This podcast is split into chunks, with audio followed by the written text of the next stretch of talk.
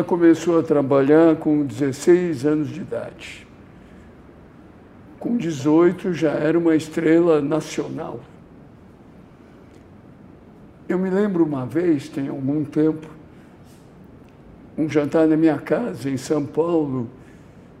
Ela estava lá muito menina e tinha um monte de adultos importantes, cheios de ideia e fãs dela, que queriam conversar com ela, mas ela optou por passar a noite respondendo perguntas de adolescentes.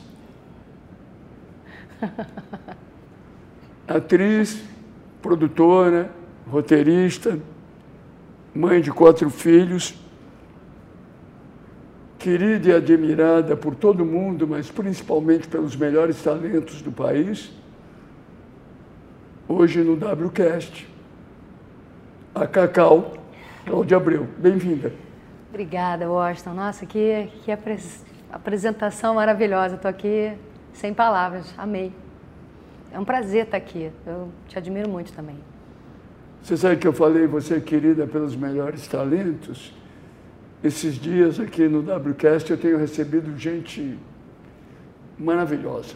Ontem à noite, quer dizer, ontem não sei, viu, gente? Um dia desses, né? Teve aqui a Tereza Cristina, que é uma coisa. Ah, adoro. O Gabeira foi um escândalo. Uh, Martinho da Vila foi maravilhoso. Que time, hein? E anteontem me perguntaram quem está vindo mais, eu citei teu nome, e ele ficou meia hora com aquela tranquilidade que tem te elogiando o Cacá Diegues. Ah, paixão, paixão total. O primeiro filme que eu fiz. E a Renata também. Ah, a gente teve uma, uma, uma história de amor na Bahia. É, eu conheci a Bahia através deles, em Tieta. A gente foi tão feliz na Bahia. É, você fez o Tieta, né? Exato, o filme, né? Não a novela. É. E foi uma, uma maravilha, assim, como a gente se divertiu. Eu nem voltei. Eu tinha folga, eu ficava. De tão bom que era. Além do elenco, não, não, não só o Kaká, que era um doce de pessoa, um diretor maravilhoso, e a Renata, que ficou minha amiga, como eh, tinha Chico Anísio, Marília Pera, Não, Chico Sônia Anísio é Braga, muito, André né? Vale. Chico Anísio é muito. Era uma loucura Você aquele pode contar, eu trabalhei com o Chico Anísio. Exatamente, exatamente. E eu me lembro de umas histórias até hoje, assim, dele comendo, sei lá, feijão, coisa pesada no, no hotel à noite, depois de um dia de filmagem. Aí ele falou assim, mas vai ficar pesado, você não vai conseguir dormir, o estômago não sabe que horas são. Ele, ele tirava, ele tinha umas, umas tiradas Maravilhoso, assim, né? maravilhosas. É, o Chico, o número de personagens que ele criou, É, um gênio, né? o ator que ele era, hum, engraçado ou triste, o número de vozes, Não, ele é um gênio absoluto, né? é uma coisa impressionante. Possivelmente o Chico Anísio tenha sido o mais completo artista brasileiro, Sim, concordo. Sim, pelo número de, de coisas. sim, concordo. Personagens e a, a variedade, a diversidade, né? Assim, ele era muito versátil. E muito engraçado e, ao mesmo tempo, com uns textos sempre com uma, uma mensagem muito importante, alguma coisa eh, que tinha a ver com o país no momento também. eh. Nesse ponto, o Jô também, agora, eh, como a gente perdeu o Jô recentemente, eu fiquei tentando lembrar da- daquele programa dele, como era importante, né? como ele estava sempre antenado com tudo que estava acontecendo e com humor, falava tudo que tinha que dizer para o É, país. eu, eu tive o privilégio de conviver com os dois, mas muito com o Jô, porque o Jô convivia comigo direto quando mudou para São Paulo. Inclusive eu que fiz os anúncios do lançamento dele no SBT. Olha só. Eu tinha feito aquela campanha de publicidade do SBT, que o SBT não tinha como concorrer com a Globo, mas queria se distanciar das outras emissoras. Sim. E aí a gente criou um termo muito bom para dizer Não era Que- aquela história depois da Globo? Depois, é, liderança absoluta da vice-liderança. Eu lembro. Começa depois do, do, do, do Jornal da Globo. Tinha também uma e coisa... os anúncios que eu fazia para o programa do Jô, dizia não perca, logo depois do Jornal da Globo. Eu lembro, eu lembro disso. Eu falei, gente, que maravilha. E aquilo foi uma virada estupenda, né? Porque todo mundo passou a ver o SBT naquele horário por causa do Jô. Tanto é que ele depois acabou indo para a Globo, né? Voltou. Não, e as pessoas ingenuamente imaginavam que o Jô não ia conseguir fazer o programa muito tempo porque não teria casting, não teria gente interessante o suficiente para ser entrevistada todos os dias. E não era verdade, porque a produção do Jô da época, a Dileia Frati, magnífica. Maravilhosa. E ele levou o Max Nunes para escrever com ele. Que escrevia o programa de humor, né? Que escrevia humor. É. Então aquilo era. Não, deu super certo, foi uma maravilha. E, e, e a, não precisava ser só gente famosa, né? A sacada foi essa também, né? Cada um tinha uma história ali para contar e curiosidades. Então, não, mesclar, né? Mesclar anônimos e famosos. Aliás, é curioso porque eu, por coincidência, virei uma espécie de recordista em entrevistas para o Jô. Ah, é? Eu dei quatro entrevistas entre SBT e Globo, que é muito. É assim, padrão Fernando Henrique. E porque tinha assunto, uhum. curiosamente, três das quatro entrevistas não eram boas por culpa dos dois, porque ele queria mostrar o quanto o amigo dele era legal. E entrevistador não pode fazer isso. Entendi. E ele gostava muito de mim e me empurrava. Mas tem uma que é sensacional, vale a pena ver na internet, que foi o seguinte, eu fui para Nova York uhum.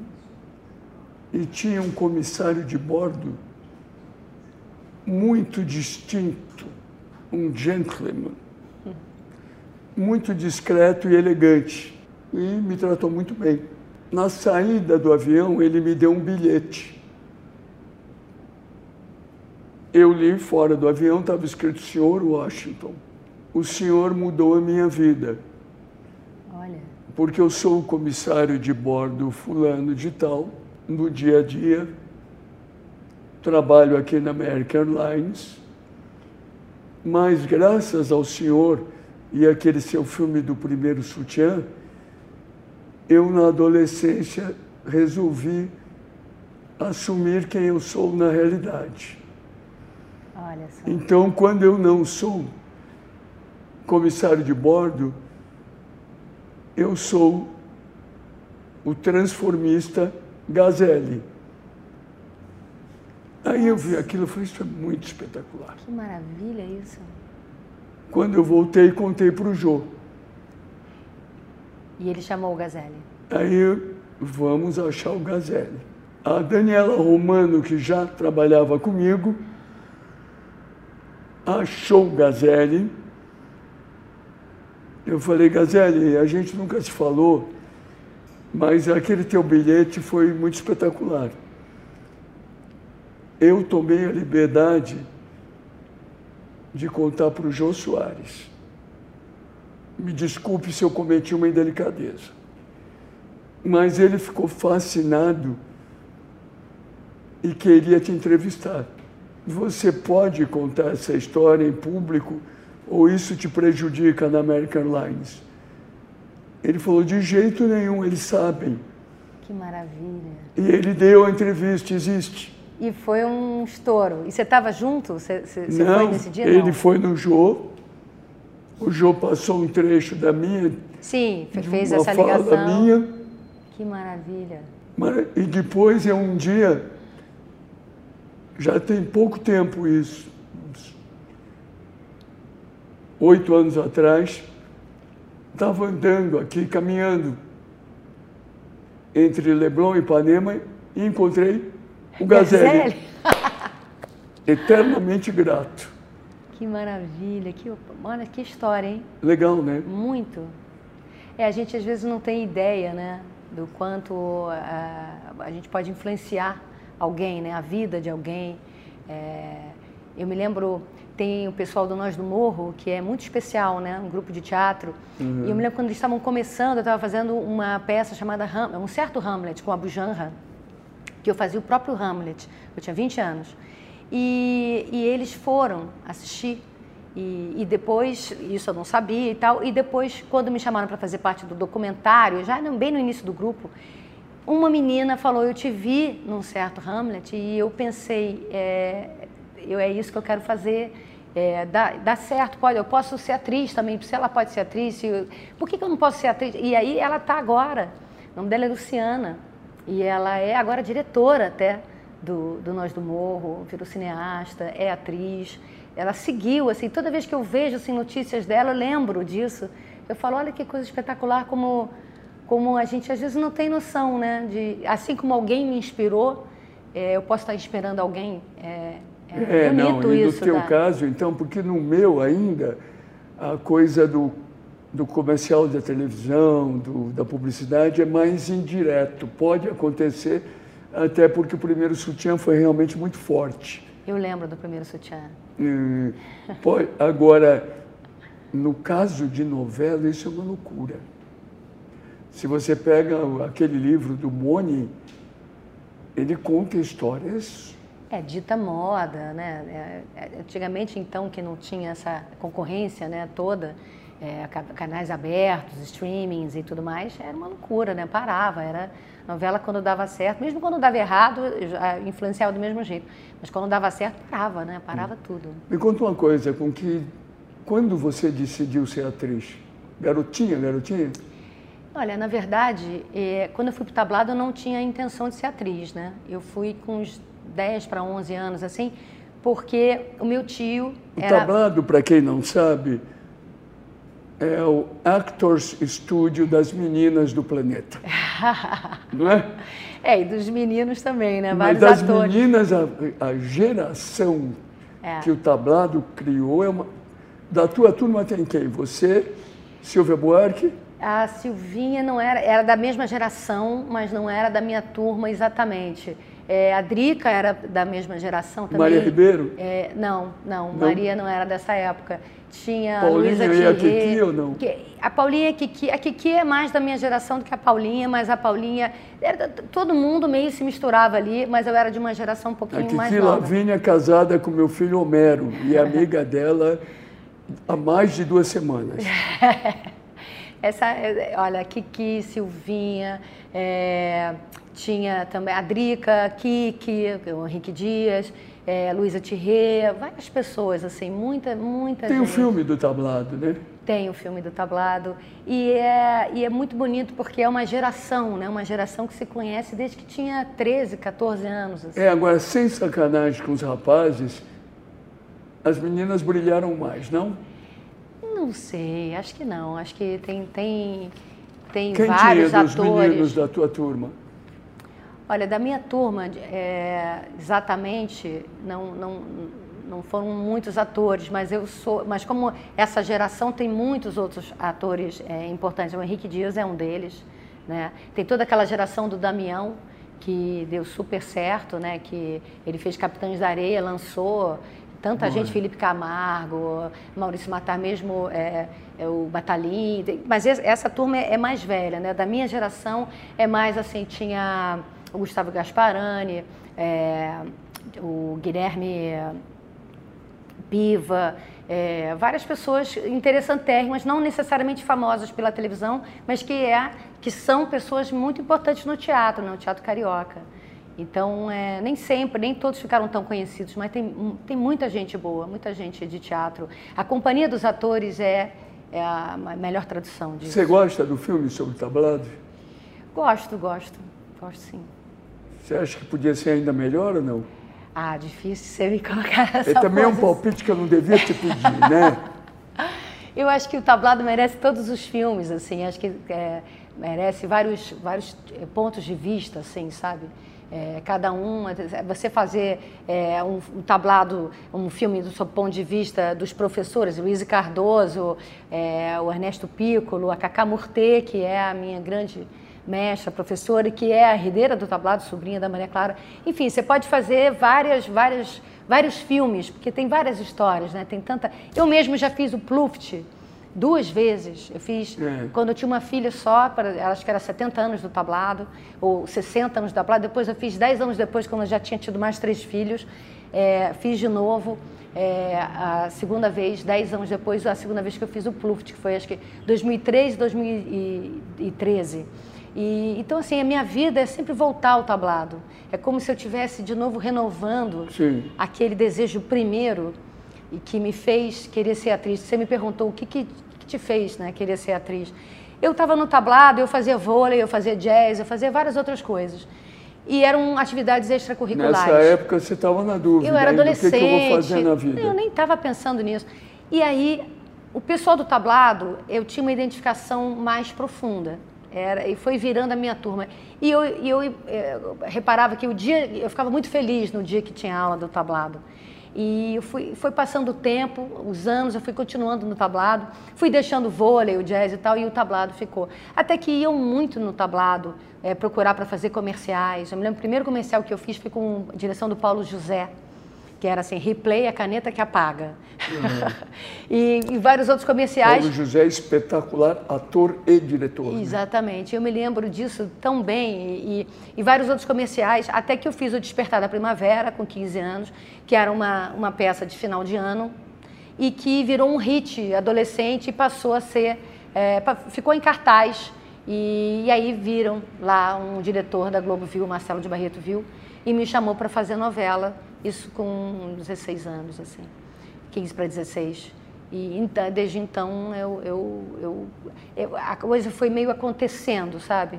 Mas eu me lembro de uma, uma, uma peça marcante que teve em nossa cidade, com a Drica, que era uma direção do Damião.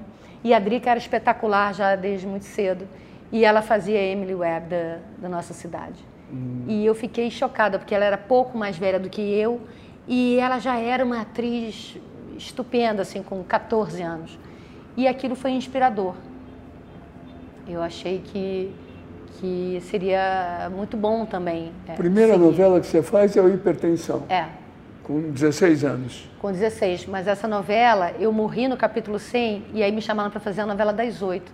Aí eu fiz duas novelas simultaneamente, porque eu fazia flashback de quem tinha me matado na novela das sete uhum. e fui fazer a novela das oito, que chamava o outro. Foi uma época é, intensa, digamos assim. Não, e aí você vira estrela muito rápido no Barriga de Aluguel, né? Aí, Barriga de Aluguel. Antes disso, eu fiz Que Rei Sou Eu, é, mas a, a, que foi uma novela muito divertida. Mas Barriga de Aluguel realmente foi a primeira protagonista, né? Com 20 anos, 19 anos para 20, assim.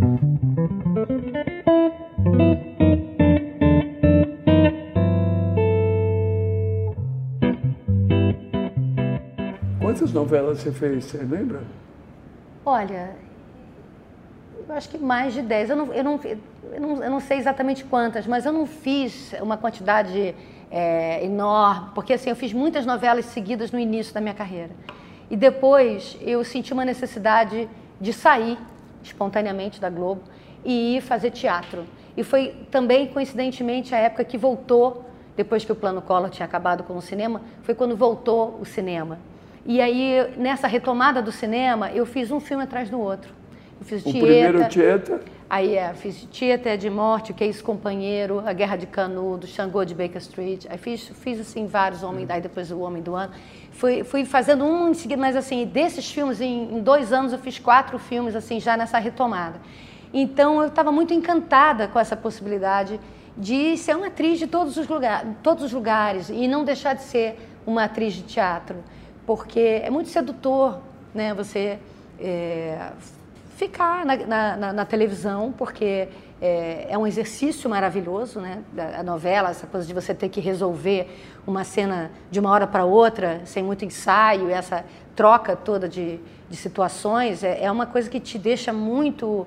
É, é, como é que eu posso dizer, esperta, né? Você sai dali fazendo circo, fazendo qualquer coisa, porque é. você fazer bem uma novela com situações é, que você tem, que você não está esperando resolver, que você tem que fazer praticamente sem ensaio para tanta gente assistir, não é uma coisa fácil. Todo mundo acha que é fácil, não é. E, mas eu queria ser uma atriz de todos os lugares, eu queria voltar e ser uma atriz de teatro, ser uma atriz de cinema. E isso foi moldando um pouco. Então eu não fiz novelas assim direto. Porque não, tive... e o que para você, com o passar do tempo, foi maravilhoso? É, mas foi uma opção, assim, de... Você sempre perde de um lado, né? Então, assim, eu me ressinto que tem coisas muito legais que eu deixei de fazer. Mas é, é uma escolha, né? Você ganha e perde. Eu acho que você intuitivamente uh, optou pela ideia de não só sucesso, mas também prestígio. Exatamente, exatamente. O que a longo prazo é muito bom. É, exatamente. Isso, isso foi uma coisa consciente desde o início. Assim. Eu me lembro quando terminou Anos Rebeldes, que foi uma loucura, porque se misturou com a realidade, a questão é, a música dos caras pintadas, a, a, ficção e a realidade ficaram na época do impeachment do Collor bastante é, misturadas. Assim, eu me lembro é, que o Lindbergh era presidente da Uni uhum. e me ligava para é, ato na Cinelândia e tal, e eu fiquei muito é, receosa essa época de eu queria estar nesse movimento é, pró impeachment, mas eu também não queria é, ficar de boba acreditando que eu era a personagem, entende? Uhum. Então era uma linha ali muito tênue de. Não, e tem uma coisa curiosa, porque é até mais ou menos natural que Fernanda Montenegro tenha nascido assim, querendo esse caminho. Mas você é de uma geração que a overexposição prazerosa da mídia podia ter te distanciado disso. É, e você sabe que me distanciou exatamente por isso, me, me distanciou da superexposição. Eu fiz o caminho é, contrário. Você fez o Não só por um desejo de ser uma atriz é, mais consistente, versátil de, de, todos os veículos, não era só isso. Era também é, porque eu acho que você precisa de um equilíbrio. É, quando você está superexposta, é, é como se você sua alma tivesse um pouco roubada, sabe? Você está ali, é um resultado do seu trabalho e é claro que você quer isso, todo mundo quer ter o trabalho reconhecido, o meu trabalho é de exposição. Mas, curiosamente, tem um lado contraditório em mim, assim, que eu, eu me equilibro quando estou no recolhimento. Então, eu preciso de recolhimento para voltar uhum. Para a vida pública, para a exposição. E isso sempre foi uma coisa é, que nunca foi é, é, produzida, foi sempre uma coisa que eu percebi espontaneamente que eu precisava é, de um pouco de mistério para mim. Em, relação, em relação ao público também, eles não podem saber tudo da minha vida, senão o que, que eu vou oferecer de novo? Hum. Né? Se eu fizer análise é, pública em jornal, em revista, dizer, dizer tudo o que está acontecendo na minha vida, não sair nenhum momento das revistas e agora dos que, que sobra? Não sobra nada nem para mim, quanto mais para o público. Claro. Não, é uma opção perfeita. Você comentou, você fez o que é ex-companheiro, né? Uhum. Você sabe que o Gabeira teve comigo gravando e o Gabeira tem uma história muito louca, né? Porque ele não pôde ir ver o filme concorrendo ao Oscar. Ele não pode entrar porque ele, não pode entrar nos é, Estados Unidos. Eu fui, eu fui, foi, foi uma experiência muito louca. Foi o ano do, do Titanic. Foi, foi bem louco. Assim. Aliás, o Gabeira tem, a gente conversou sobre isso. Teve um período que fazia parte, principalmente meio dos anos 70 até os 80 inteiro, fazia parte do repertório das pessoas, entre aspas, bem-sucedidas, visitarem Nova York. Era normal. Uhum. E o Gabeira é um sujeito muito bem sucedido há muitos anos que não conhece Nova York. foi, foi sequestrar o embaixador americano. É, também ele exagerou um pouquinho. né? Você sabe que eu já sequestrei dois embaixadores, né? É, o embaixador, se não me engano, suíço, que foi da, dos anos rebeldes, e o embaixador americano, de que é esse companheiro. Sou, sou, tenho PhD em guerrilha. em luta armada. É, você já fez duas vezes? Duas, é. É, eu, por outro lado, já fui sequestrado. Também é. É, nossa. Não é mole, não. É, eu me lembro. Foi, foi pesado. É, mas estamos aqui, está tudo ótimo. Exatamente. Segue o jogo. É, vamos esquecer isso. Você é libriana, né? Sou. Que nem eu. Librianos começam cedo em todas as Que, coisas. que dia é você? Eu sou 29 de setembro. Ah, sim. Eu sou 12 de outubro, sou do dia da É, criança. você é perto da Patrícia, da minha mulher, que você conhece. Ela é de que dia? Ela é nove. Ah, 9? E, mas você não é indeciso, é? Olha, eu. Eu sou. Eu entendo de muitos assuntos por 15 minutos, tá? Então, esse é o meu caso de astrologia. Eu sou libriano com ascendente em escorpião. Então, eu tenho a teórica doçura do libriano com a agressividade do escorpiano. É um bom tempero, né? É um bom tempero. Olha, é, é o que é temos, para né? sobreviver.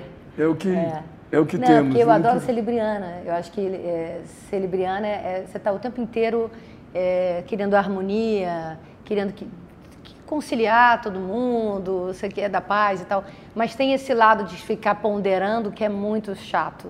Que eu fico muito, eu fico pensando muito, É, ponderando também. todos os lados. É um Mas saco. eu gosto de ser libriano. Eu gosto também, eu só não gosto dessa, desse excesso de ponderação. Eu sei que me protege, mas às vezes é, né, você ficar decidindo entre uma cor e outra do que você vai comprar. E essa coisa de ser generalista, eu acho que é um pouco de libriano e muito da minha atividade. Eu fui me treinando para entender um pouquinho de cada coisa. Ah, isso é ótimo. Não, eu 15 minutos eu sou perfeito em qualquer assunto. Se eu assim, ortodontia, deixa comigo. Mas aí é ótimo também, porque o seu trabalho você consegue É então ter uma, uma, uma cultura geral Cacau, eu né? uma vez arrumei uma namorada Hare Krishna. Ah, pelos meus conhecimentos de Hare Krishna.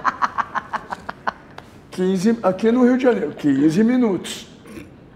Maravilhoso. Então é engraçado, né? Claro. Escuta, é, nas novelas, também não vou te perguntar qual era a melhor que você fez, muito menos qual a pior, que nem você nem vai responder. Mas a que você mais curtiu fazer, qual foi?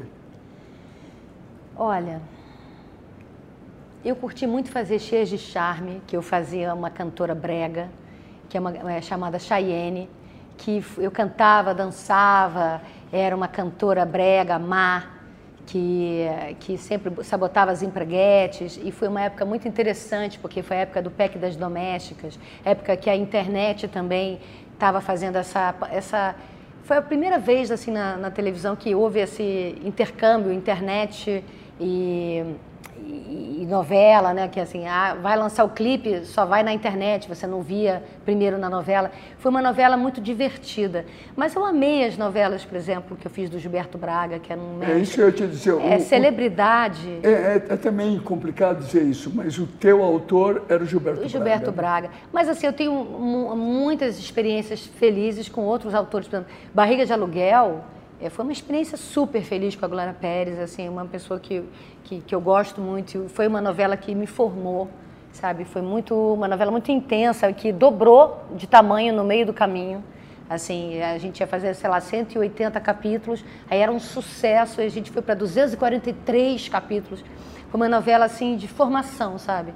É, e, ao mesmo tempo, uma grande oportunidade, sem dúvida, né? Você fazer uma protagonista com 19, 20 anos, assim, realmente foi, foi uma oportunidade muito forte na vida. Mas, assim, eu me lembro de outras novelas que foram é, muito divertidas também. Mas se eu pudesse escolher, assim, três novelas, eu escolheria é, Barriga de Aluguel, Celebridade e Cheias de Charme. E sob o ponto de vista não da novela, mas o teu, teve alguma que você de- pensou assim, eu poderia ter feito isso melhor? Eu acho que a gente sempre pode fazer melhor, mas eu acho que você não pode fazer melhor se você não tem boas cenas para fazer, entendeu? Então, é, eu procuro, por exemplo, quando, quando eu vejo, porque eu não, eu não- eu não queria ser indelicada de citar uma novela aqui, uma, uma ou outra que não tenha dado certo. É, claro que eu, na minha autocrítica, eu sempre poderia fazer melhor, principalmente as novelas que não eram tão boas. Você fala assim, o que, que eu poderia ter feito além do que, do que vinha para mim, né? O que, que eu poderia, que leite de pedra eu poderia tirar dali. É, mas nem sempre dá certo, nem sempre você consegue dar a volta num personagem que não está inspirado nem inspirador, né? Então você acaba se colando um pouco naquele personagem que não não está bem desenvolvido, digamos assim. Mas eu acho que você tem que fazer é, tudo de uma maneira é, o sucesso ou o fracasso, o que importa é a sua postura diante disso. Né? Eu me lembro quando o Daniel Filho me chamou para fazer Barriga de Aluguel, ele falou: se der errado, você tem que ser a primeira pessoa a não deixar a peteca cair, porque você é a protagonista. Então, isso é uma coisa que eu não esqueci, porque quando dá errado, é, você não pode ficar reclamando, você não pode ficar é, tirando o corpo fora, falando, olha, não estão escrevendo, não sei o quê. Tará. Pelo contrário, você tem que ser aquela que chega com o melhor astral. Não vale pipocar na hora com... de bater o pênalti. Exatamente, você tem que chegar com, com a, a melhor é, positividade possível, eu, na, na, minha opinião. Porque aí você contamina todo mundo e já é tão difícil fazer uma novela que deu errado. E se você ficar negativo, aí mesmo que vira um baixo astral, é. E, e, aí eu acho que fica é, melhor para o ambiente e para você mesmo, assim, que você fala assim, bom, Estou fazendo o melhor que eu posso. E da próxima vez, certamente, tomara que seja melhor como personagem é, que, que dê certo e que a novela dê certo. Acho que é por aí, sabe? Acho que a gente tem que ter a mesma postura no, no sucesso ou no fracasso. Basicamente é isso. Tem um sentimento que eu apelidei anos atrás, que eu acho que vale para todo mundo na vida, que eu apelidei de inveja saudável, que é quando você vê alguma coisa da tua atividade que não foi você que fez e que é muito bom. Você diz, por que, que não fui eu que fiz isso? Que personagem que você viu que você disse, nossa, eu gostaria de ter feito? Ah. Vale atriz daqui, de fora, quem você quiser. Olha, eu, vou falar das atrizes daqui, né? Tem várias atrizes lá de fora que eu amo, Kate Blanchett, Kate Winslet e tal, mas eu, eu vou falar das atrizes daqui, assim. Tem, por exemplo, eu gosto muito da Nanda, da Fernandinha Torres. Sim. E eu me lembro que eu fiz Orlando, eu tinha 18 anos quando eu fiz com a Bielessa, Orlando, eu tinha 18 anos, ela já tinha 24. E a Nanda sempre foi uma, uma pessoa que me inspirou desde Orlando, porque eu era tão garota, eu entrei para o grupo da Bia e a gente fazendo Orlando da Virginia Woolf. Uhum. E, e, e, desde então, é, não só Orlando, é, o próprio Orlando é um personagem que eu gostaria de ter feito, mesmo a Emily Webb, que eu vi lá no tablado da, da Drica, que também é outra atriz que eu admiro muito. É, você é, são pessoas assim que você tem uma eu me lembro que tem tinha uma peça que a Débora Bloch fazia com o Luiz Fernando Guimarães que também era muito era ai, que o Jorginho dirigiu, agora me fugiu o nome da, da peça, mas era uma peça que tinha uma, uma música do Paulinho da Viola, era sobre o velório do, do marido. Fica comigo essa noite. Ah, sim, muito bom. Ai, como era boa aquela peça. Como era boa aquela peça. Sabe, coisas assim que você fala, pessoas que você admira, que fazem boas escolhas. É, não, tem, tem momentos, você citou é. a Nanda, a Débora, é. a Drica, ah. fizeram momentos maravilhosos, maravilhosos. São, são grandes atrizes. Você grandes. pensar o primeiro filme da Nanda, Garotinha, é um escândalo. É, é. é. É o, não é, é o Marvada da Carne? É o Marvada é da Carne. É o Marvada da Carne. Não, a Nanda sempre foi muito boa. É muito, muito forte. É. E a Nanda, ela é, é, boa atriz, faz boas escolhas, tem humor e escreve brilhantemente também, né? Ela é um belíssimo é, texto. É. E eu acho que eu até participei indiretamente pela amizade que a gente tem, o Andrucha, eu, ela e tal, do lançamento do fim. Ah, sim, livraço. Ela me pediu uns, uns palpites que ela não precisava, diga-se de passagem. ela já sabia tudo que ela devia fazer. Ela sempre soube, Washington. Eu me lembro dos, dos escreve muito bem. Mas ela sempre foi danada. Assim, eu me lembro dos ensaios de Orlando, como eu aprendia com ela. É, como eu aprendi, ela sempre trazia alguma coisa que ela tinha lido. E eu me lembro que a gente, ia, a gente ficou muito amigas nessa época e, e a gente ia passear nas paineiras. Ela estava construindo uma casa ali nas paineiras e tal. E, e, foi uma pessoa importante, assim. Ela, Bia, Lessa, várias pessoas que eu convivi muito no início foram muito importantes na minha formação. A Bia é impossível ela não fazer algo que não fique diferente e lindo. É, é. A Bia é, é a pessoa que eu mais trabalhei em teatro. Trabalhei muito com ela. Fiz umas quatro peças, eu acho, com ela. Ah, as, as coisas também que ela fez, tipo a Flip em Paraty. Ela é uma artista plástica também. É, são trabalhos muito, muito bonitos.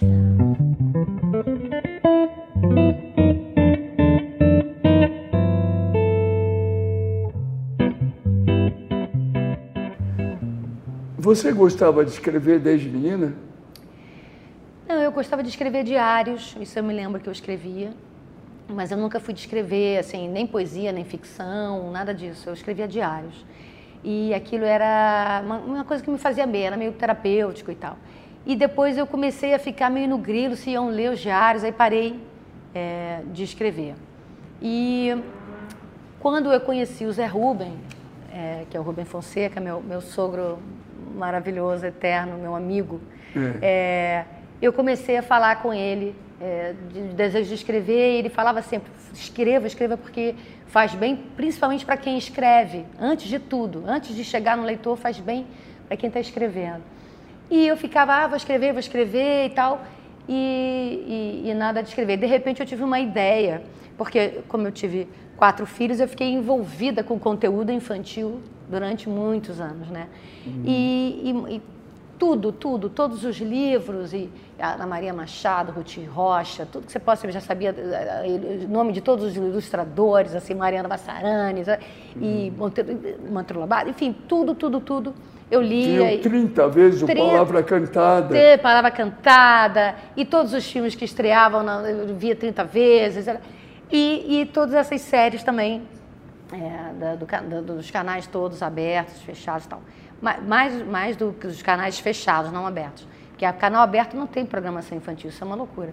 Agora, aí eu estava com tanta coisa de mim que eu falei assim, eu vou escrever uma, uma série para criança, para eh, eh, não tão infantil, infanto juvenil, vou escrever, porque estava tudo dentro de mim ali, eu queria escrever sobre medo, porque eu sentia que os meus filhos sempre queriam histórias de medo, eu inventava histórias de medo. Toda noite uma história diferente é, não só sobre medo, outras coisas, e fazia as histórias faziam sucesso à noite. Repete aquela, e tinha umas histórias já, que já tinham, é, os amiguinhos já, pedi, já pediam, conta aquela história que você contou aquela vez que eu dormi aqui e tal. E eu vi que aquilo foi me animando. E aí eu escrevi Valentim junto com a Flávia Lins e Silva para o Gloob. A gente fez duas temporadas de 52 episódios, que foi uma a minha, foi a minha entrada, digamos assim, é, na, na, escrita realmente. É, e aí eu já tinha essa ideia de. Eu estava fazendo com a Bia Lessa o Panorâmica Insana, que já era um projeto meu também para o teatro, sobre que a gente queria falar sobre excluídos. Então uhum. a gente uhum. falava sobre refugiados, é, mendigos, todo, todo tipo é, é, de exclusão, e, e, não só sobre excluídos, sobre. sobre uh, o ser humano assim uma, era uma no mundo né assim tinha um, eram vários recortes assim sobre nascimento e morte e várias coisas inerentes a isso violência e tudo mais. E durante é, esse processo um dia eu fui tomar um café com a Bia e eu falei Bia eu tive uma ideia. Eu queria fazer a Virginia Woolf no teatro. Eu acho que eu vou escrever sobre a, sobre a vida dela. Ela falou nossa, acho maravilhoso isso. Porque foi a, eu conheci a Virgínia através da Bia, fazendo Orlando. Né? Você ficou fascinada com a Virgínia a partir do Orlando? A partir de Orlando, mas eu de lá para cá não li mais Virginia Woolf, não, não tive mais não. contato, nada. E depois, voltando à aula de literatura que eu comecei a fazer a partir da, do Valentins, assim, falei, ah, vou, vou, tô gostando de escrever, vou fazer aula de literatura e tal. E eu falei, eu tinha vontade de fazer uma história, contando para minha, minha professora, uma história de é, um tempo coexistente, você poder ter fluxo de consciência, o seu fluxo de consciência, é, atravessar o tempo. E você estava falando de física quântica antes da gente começar, uhum. era um pouco essa ideia de que você pode, através do seu fluxo de consciência, viajar pelo tempo, né? E, e em todas as fases da sua vida. Ela falou, ah, você devia ler Virginia Woolf, porque ela faz isso brilhantemente. Inclusive, se tornou a grande... Dona do assunto. Exatamente. E aí eu voltei a Virginia Woolf. E aí eu fiquei completamente apaixonada, não só por essa novidade de troca de fluxo de consciência, né, de você mudar o narrador sem aviso, dessa modernidade que ela imprimiu, como o lado feminista dela, como a poesia, né, como ela, ela tinha é, essa visão é, sensorial, muito sensível, muito é, particular assim da, da realidade, conseguia trans... Porque aí tem uma coisa interessante. É, às vezes eu quero falar uma coisa e as palavras empobrecem o que eu estou sentindo. Então, às vezes eu fico frustrada em entrevista ou numa conversa, qualquer coisa assim, ou mesmo escrevendo, porque o que eu estou sentindo é tão mais rico do que eu, o que eu consigo que traduzir. Que é a tua capacidade de verbalizar. Exatamente. E eu acho que ela não perde nada. Ela não é perde infalível, nada. Né? Ela não perde nada. É cirúrgico. Você sente que ela teve aquele insight, é, teve aquela sensibilidade, aquela ela apreendeu aquele entendimento, aquele, teve aquele flash de entendimento sensível, sensorial e, e mesmo não, inteligível. E não tem uma gordurinha, não, não sobra uma palavra. Você não perde a sensação. Não é que não só, ela não é só hábil nas palavras, ela é hábil nas palavras, de uma maneira poética, de traduzir. Vai no essencial. O que ela sentiu de profundo. Isso que eu acho que é o extraordinário. Entende? Não é um jogo de palavras. Uhum são palavras escolhidas é, precisamente para descrever algo que a gente consegue apreender. E aí eu comecei a ter uma identificação muito grande com ela. Falei, nossa, ela conseguiu traduzir coisas que eu já senti e, e, e que se perderam e que não, não, eu não conseguiria. É, eu não, não, não contei para ninguém, eu, ou se contei de maneira, foi de maneira mais pobre. Eu estou em Londres, cheguei agora, não tive o privilégio de ver o teu espetáculo, mas quem viu saiu deslumbrado. Ah, Vários amigos bom. nossos me falaram. que bom, que bom. Não, mas vou, qualquer hora você vai ver. Eu vou, vou voltar para o Rio, vou voltar para São Paulo.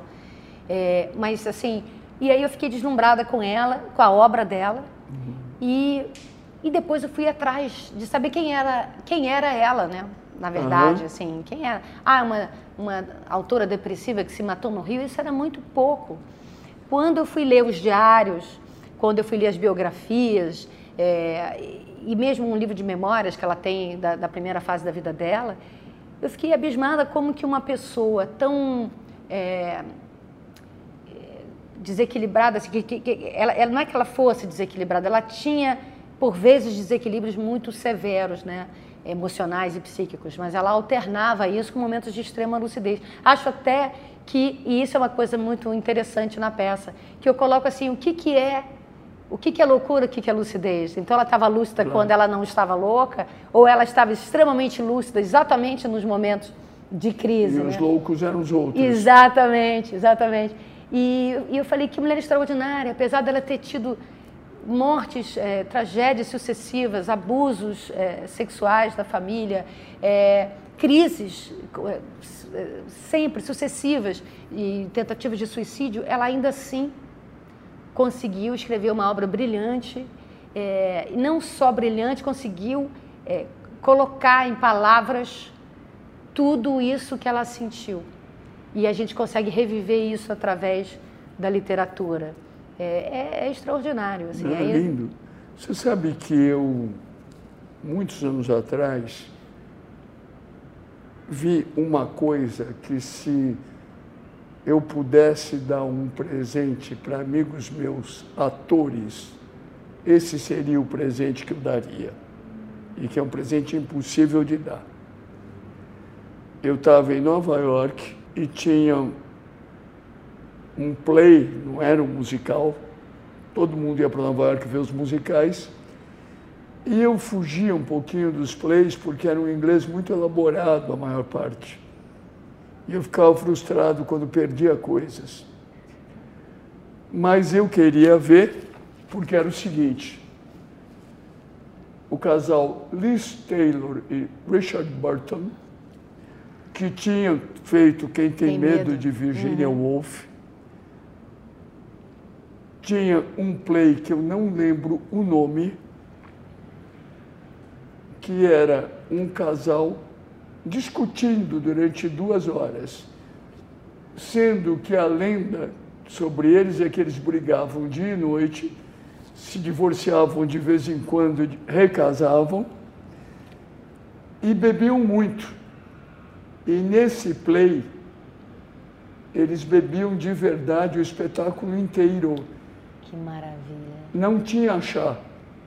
Que maravilha. Eles tomavam doses e mais doses de uísque os dois. Que maravilha. Você sabe onde eu vi isso? O Domingos de Oliveira fazendo um tiro que mudou a história. Lá no Palácio do Catete, ele fazia o Beija, que era o irmão do Getúlio. Também ele, realista, assim? E ele fazia, era uma roda assim, em volta no próprio palácio. E hum. ele falando, eu sou o irmão do presidente, e ele ia bebendo. E eu tenho uma outra experiência com ele maravilhosa que ele me ligou e falou assim: quero ler uma peça para você, quero ficar seu amigo. Eu falei, pô, que maravilha. Aí eu, ele falou, tem uísque na sua casa? Eu vou ler a peça para você. Eu falei, eu acabei de me mudar, não tem nada, só tem um tapete, mas vai ter um uísque. Aí comprei cerveja, uma garrafa de uísque, não tinha sofá, não tinha nada. E aí sentei assim, de, de perninha de chinês no, no chão, tomando lá uma, um baldinho de cerveja, e ele bebeu uma garrafa de uísque, lendo a peça para mim.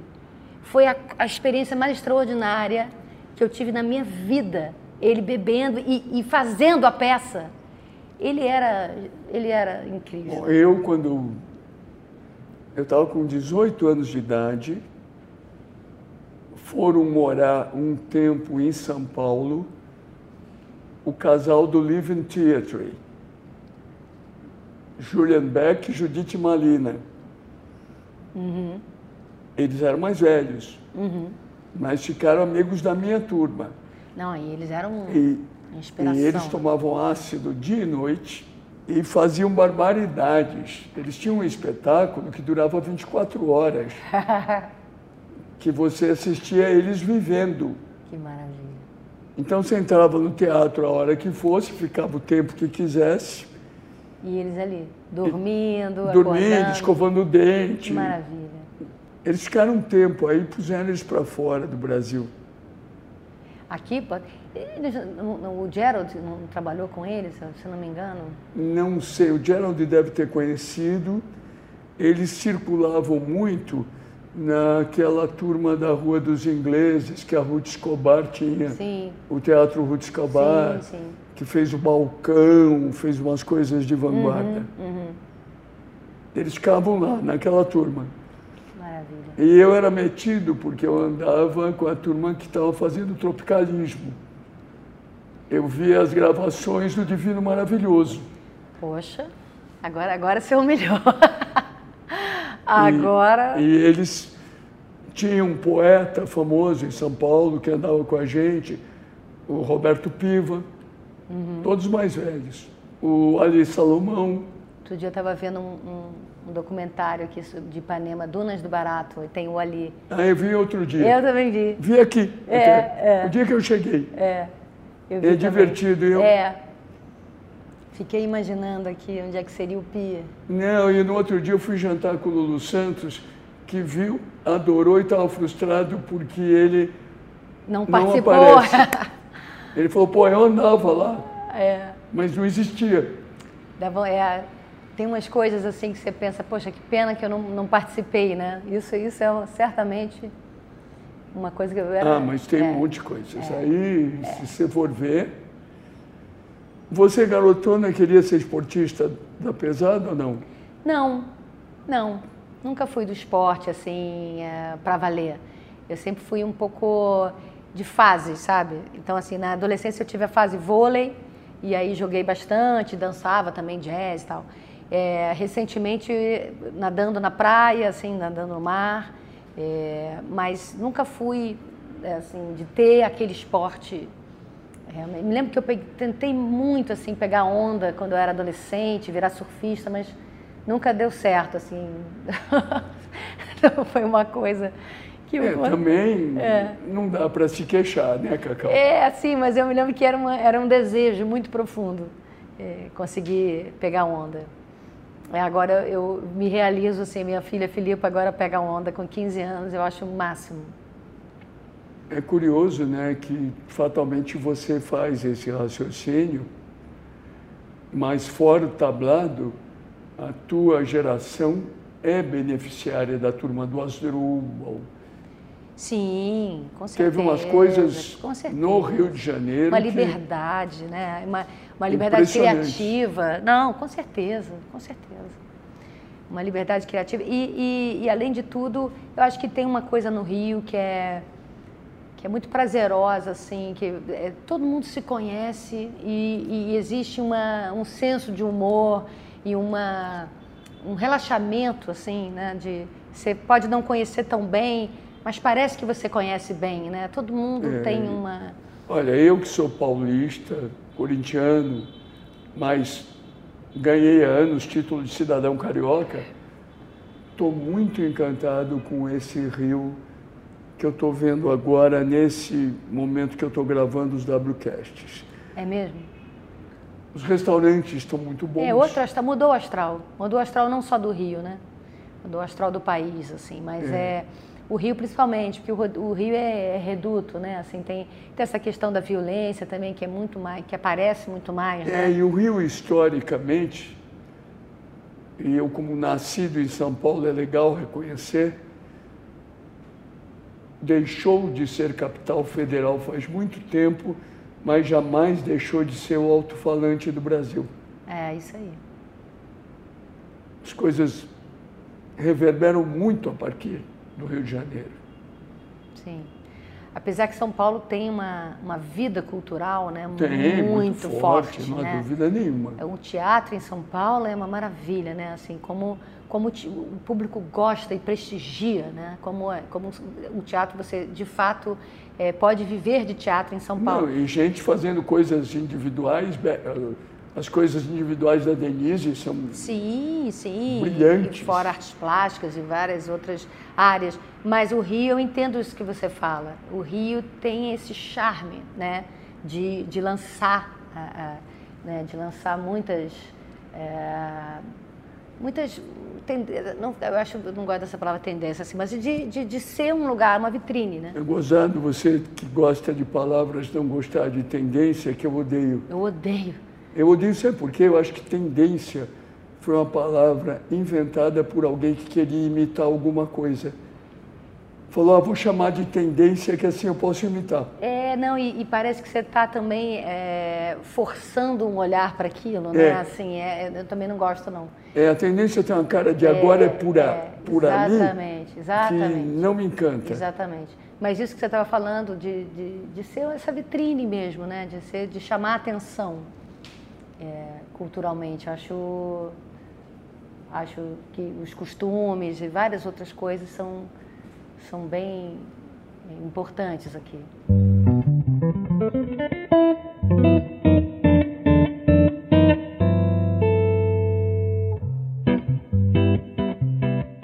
Uma curiosidade minha, Cal, o teu sogro Rubem Fonseca, que tem uma escrita notável e com uma característica muito própria, uma identidade muito grande, dando palpite sobre outros assuntos no íntimo, é tão consequente? Era tão consequente? Olha, ele não era muito de ficar dando palpite, assim, nos assuntos. Opiniões, assim. vai. É, ele, ele... É engraçado porque ele era muito diferente do que ele do que a imagem que faziam dele, né? É. Ele sempre era muito divertido, muito divertido e... É, isso eu cheguei a ver. É, muito. E, ao mesmo tempo, não fazia questão de mostrar o tempo inteiro a erudição dele, o que era um grande charme, né? De, não, não, não ficava aquela coisa de aula, né? De você, de ficar uma, uma vaidade da, da própria inteligência, da própria cultura. E, e agora, era... Eu, perto dele, tudo que eu queria era ouvir, né? Óbvio. Claro. Então, assim, almoço de família, mesmo uma, é, a gente viajou uma vez para Nova York, viajou depois uma outra vez para Portugal e tudo que eu queria era ficar perto ali, ouvindo às vezes a, a, o comentário mais trivial, né? É, era era uma, uma coisa que você não esquecia, né? Então eu fico com muita saudade dele, porque ele era muito amigo meu. E ele era uma pessoa que incentivava sempre a escrita, né? A leitura.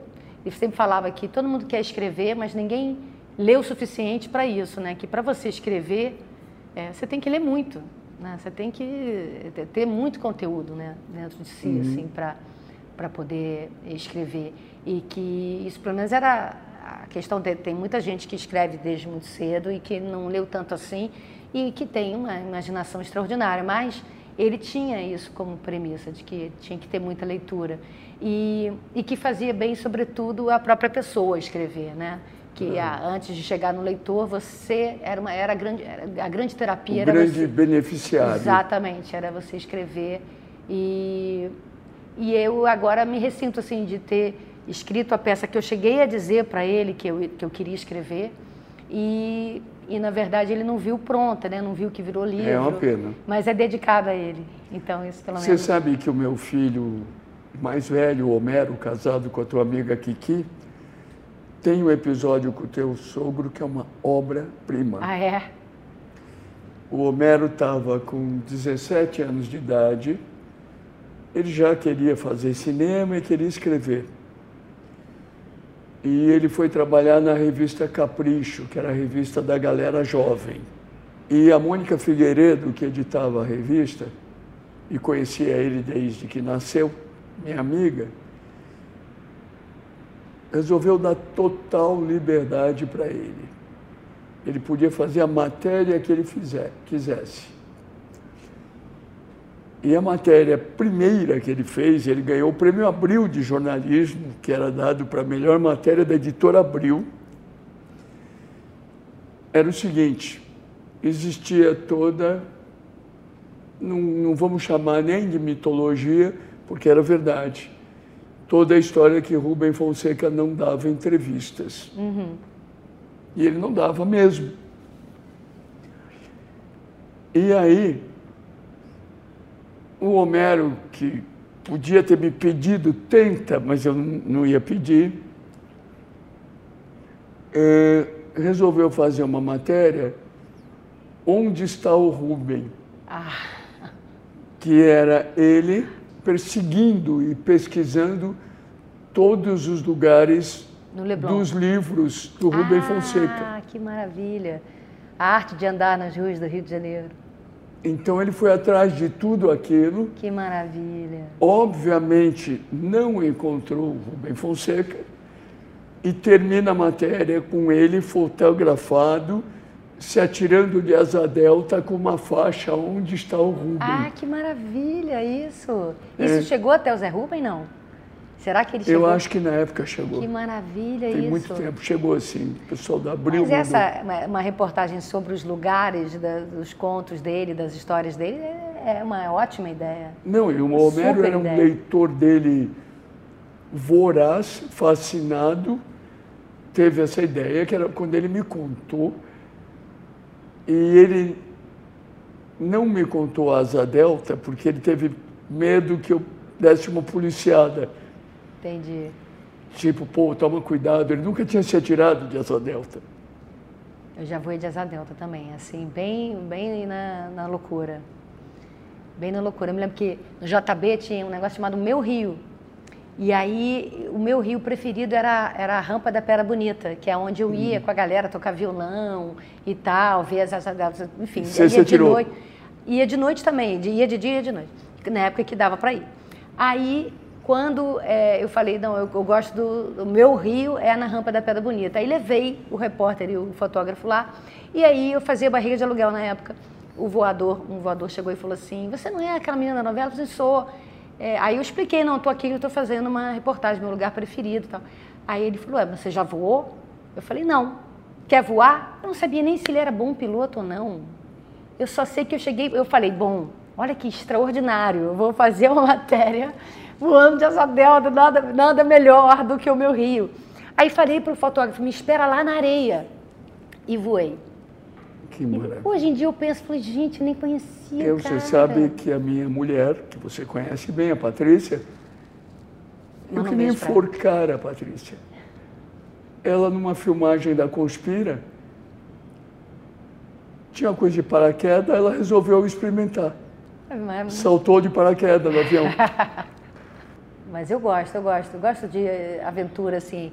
Me lembro uma viagem que a gente fez, que eu também fiz um curso de mergulho. Me lembro da minha, do meu encantamento de mergulhar, assim, 30 metros, de ficar é, naquele silêncio, né? Foi o que me chamou a atenção, foi o silêncio da, debaixo d'água.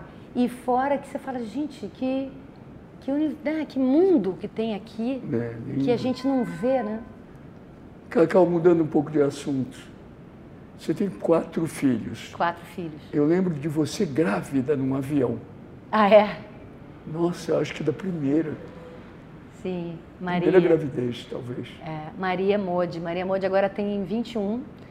É, a tá? gente se encontrou no avião, você estava grávida. É. Ela agora tipo, é cantora. Últimas viagens, assim. Sei, sei. É, tem a Maria Modi, de 21, que agora é cantora, está super se encaminhando assim para a vida e tal, e que dá muito orgulho, assim, uma menina hum. incrível. Tem a Filipa, de 15, aí tem o Zé Joaquim, de 12, e o Pedro Henrique, de 11. É, Você é, é boa mãe ou é chata? Eu sou boa mãe e, como, se, como diria Nelson Rodrigues, se não é chata, não é mãe. É, tem isso. Né? eu, toda vez que eu quero ser, que eu tenho que ser chata, eu tipo, não.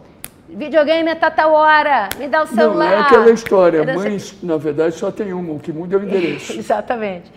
E aí, quando eu tenho que ficar limitando, principalmente essa coisa, videogame, palavrão, várias coisas assim que você fica querendo dar uma, uma, uma contenção ali, eu falo, ah, você é chata, você se não é chata, não é mãe. Então é isso, se, se eu não ligasse para vocês, eu não, não, seria uma boa mãe. Então, assim, na verdade, eu acho que eu descobri, Washington, é, eu tenho muito prazer em, em, em ser atriz e agora em escrever, mas eu acho que, assim, se eu pudesse escolher... Você optava eu, pela maternidade? Eu optava pela maternidade. Eu acho que eu não seria infeliz é, de ser mãe, assim, de ter só isso como uhum. atividade, porque eu acho que é, é tão importante você formar bem né, uma pessoa, e muitas pessoas, como no meu caso, assim, é, é tão prazeroso que eu, eu, eu Tal gostei. coisa careta, senhora do lar, não, não te incomoda? Não, me incomoda, porque eu acho que isso é uma visão preconceituosa, assim, acho que é, é mó barato você ver alguém crescer. Você vive de novo várias vezes, você revive. É muito bonito. É muito bonito você ver um, um, um ser humano se formando e você poder reviver. E você se conhece muito também através é, da educação que você dá aos seus filhos. Não, e, e você se uma, reeduca, e, né? E tem você... umas coisas que. É, eu digo isso com sinceridade, tá? Não é fazeção de média. Uhum. Eu acho mãe é a parte mais importante. Pai é um bom coadjuvante. Eu sou pai, mas eu digo isso, é, pai dá para ajudar legal. Eu acho que pai é tão importante quanto mãe, cada um na sua importância, assim, né? cada um no seu lugar, assim. É, eu acho é, que tem lugares que a mãe é, tem que deixar o pai entrar, sabe? É, eu estou todos... escrevendo uma crônica nova aí dessas que eu escrevo para o Globo a cada 15 dias. Uhum que eu não sei quando eu vou publicar. Então, possivelmente eu esteja me furando aqui, mas não tem problema. Uhum. Que tem uma história deliciosa de Londres sobre mãe, que no Campeonato Mundial de Mãe eu acho que essa bate qualquer um. Diz que tinha um garoto, 19 anos de idade, auge do Jimi Hendrix em Londres. Ele vai ver o show do Jimi Hendrix e diz para a mãe dele, né? Mãe, eu vou lá no Jimi Hendrix. Fala, que hora que termina, meu filho? Que hora você volta? Ah, termina meia-noite. Eu, no máximo, uma hora da manhã eu estou aqui. O show atrasa. Jimi Hendrix entra no palco a 1h40, faz os três primeiros acordes, o sistema de, tele, de, de alto-falante do estádio diz: Fulano de Tal, favor ligar para sua mãe. História real. Maravilhoso, maravilhoso. Mas é, melhorando aquilo que eu falei que a mãe tem que deixar uma, o pai entrar, eu acho que não é em alguns lugares, é em todos, assim, porque eu acho que uma coisa que é importante, assim, porque na verdade sempre foi essa cultura de que a mãe cuida mais do que o pai, é. mas eu acho que é, o ideal, digamos assim, na minha opinião, seria que os dois fossem juntos sempre, porque é, é bom você ter uma outra é. opinião ali, sabe? Você não ser Deus, assim. Não, o que eu acho. acho é a verdade. É bom você ter uma outra pessoa que está ali debatendo com você é, o outro ponto de vista da coisa, assim, pra, é. e você reconhecer que você não está certa em tudo. Não, e é de bom senso. E até o próprio filho poder te mostrar isso, né? Assim, é, dentro da educação. eu... É, eu acho que é, você educando os filhos, você vê os seus preconceitos, você vê, você revê, né? Você, você tenta de alguma maneira melhorar é, o que o que você já cristalizou como, como verdade, como conceito e Não, preconceito. e é gostoso, e é tão bom essa... Não há nada mais eu, gostoso. Eu tenho uma sensação, por exemplo, até hoje, com meus três filhos, só foi gratificante. Pois é, é tão gostoso. É muito bom. E aí eu acho que essa ideia de que a mulher é, é, não, não pode ter prazer em ser sua mãe, eu acho que pode ter sim. É claro que é muito bom você ter uma profissão.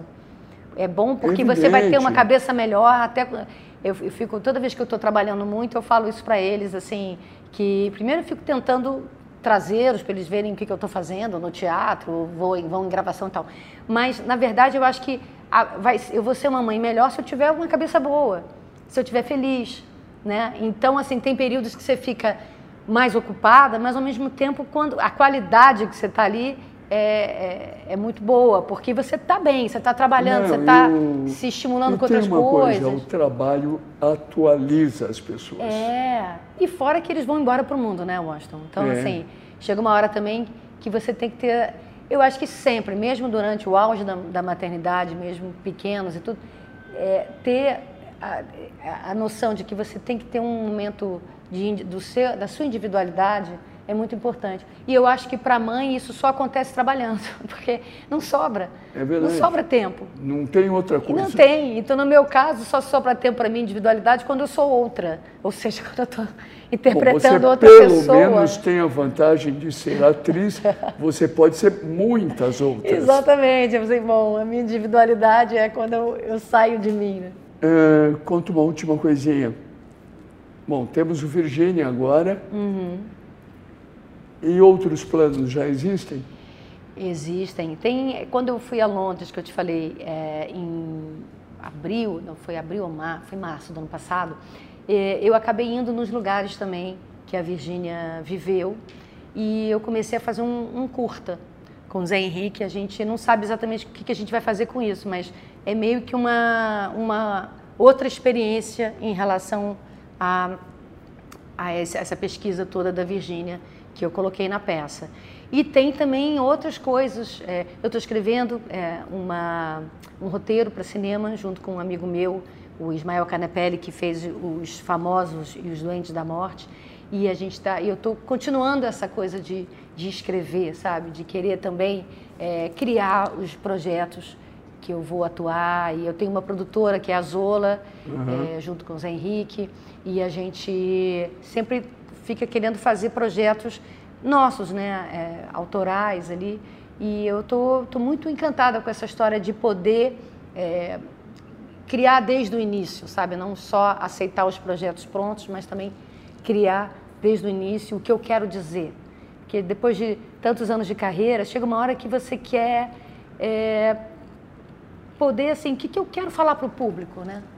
O que, que eu quero, é, qual é o assunto, qual é é, como eu posso ter um frescor, né, de, de, não só de atuação, de interesse e também de, de conteúdo né, do que eu quero dizer. Então eu estou em cima do palco lá, fazendo a Virginia Woolf, e ali é uma assinatura, assim, é uma peça realmente que eu estou ali para dizer o que, o que me importa da vida dela, que tem a ver com a minha vida, com a vida de todas as mulheres.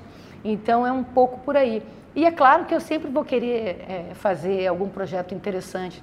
Tem pintado uns projetos super interessantes, assim, para que eu estou lendo e que eu certamente vou querer fazer, mas eu acho que é um caminho sem volta também, eu, eu criar esses conteúdos, sabe?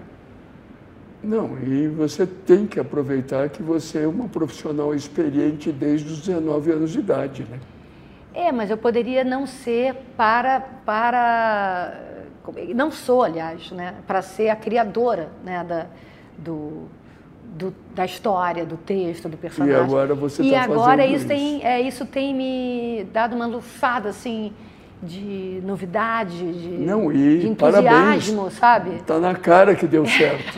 é um entusiasmo, assim, pô, e é isso, né? A gente tem que se manter curioso, entusiasmado, né? Para estar tá sempre é, com esse frescor e, e levar esse frescor para o outro, né? Maravilha. Bom, pessoal, eu conversei aqui no WCast com uma brilhante, talentosa, linda, ah. todas as qualidades. Cláudia Abreu. Poxa, Obrigado. Eu amei.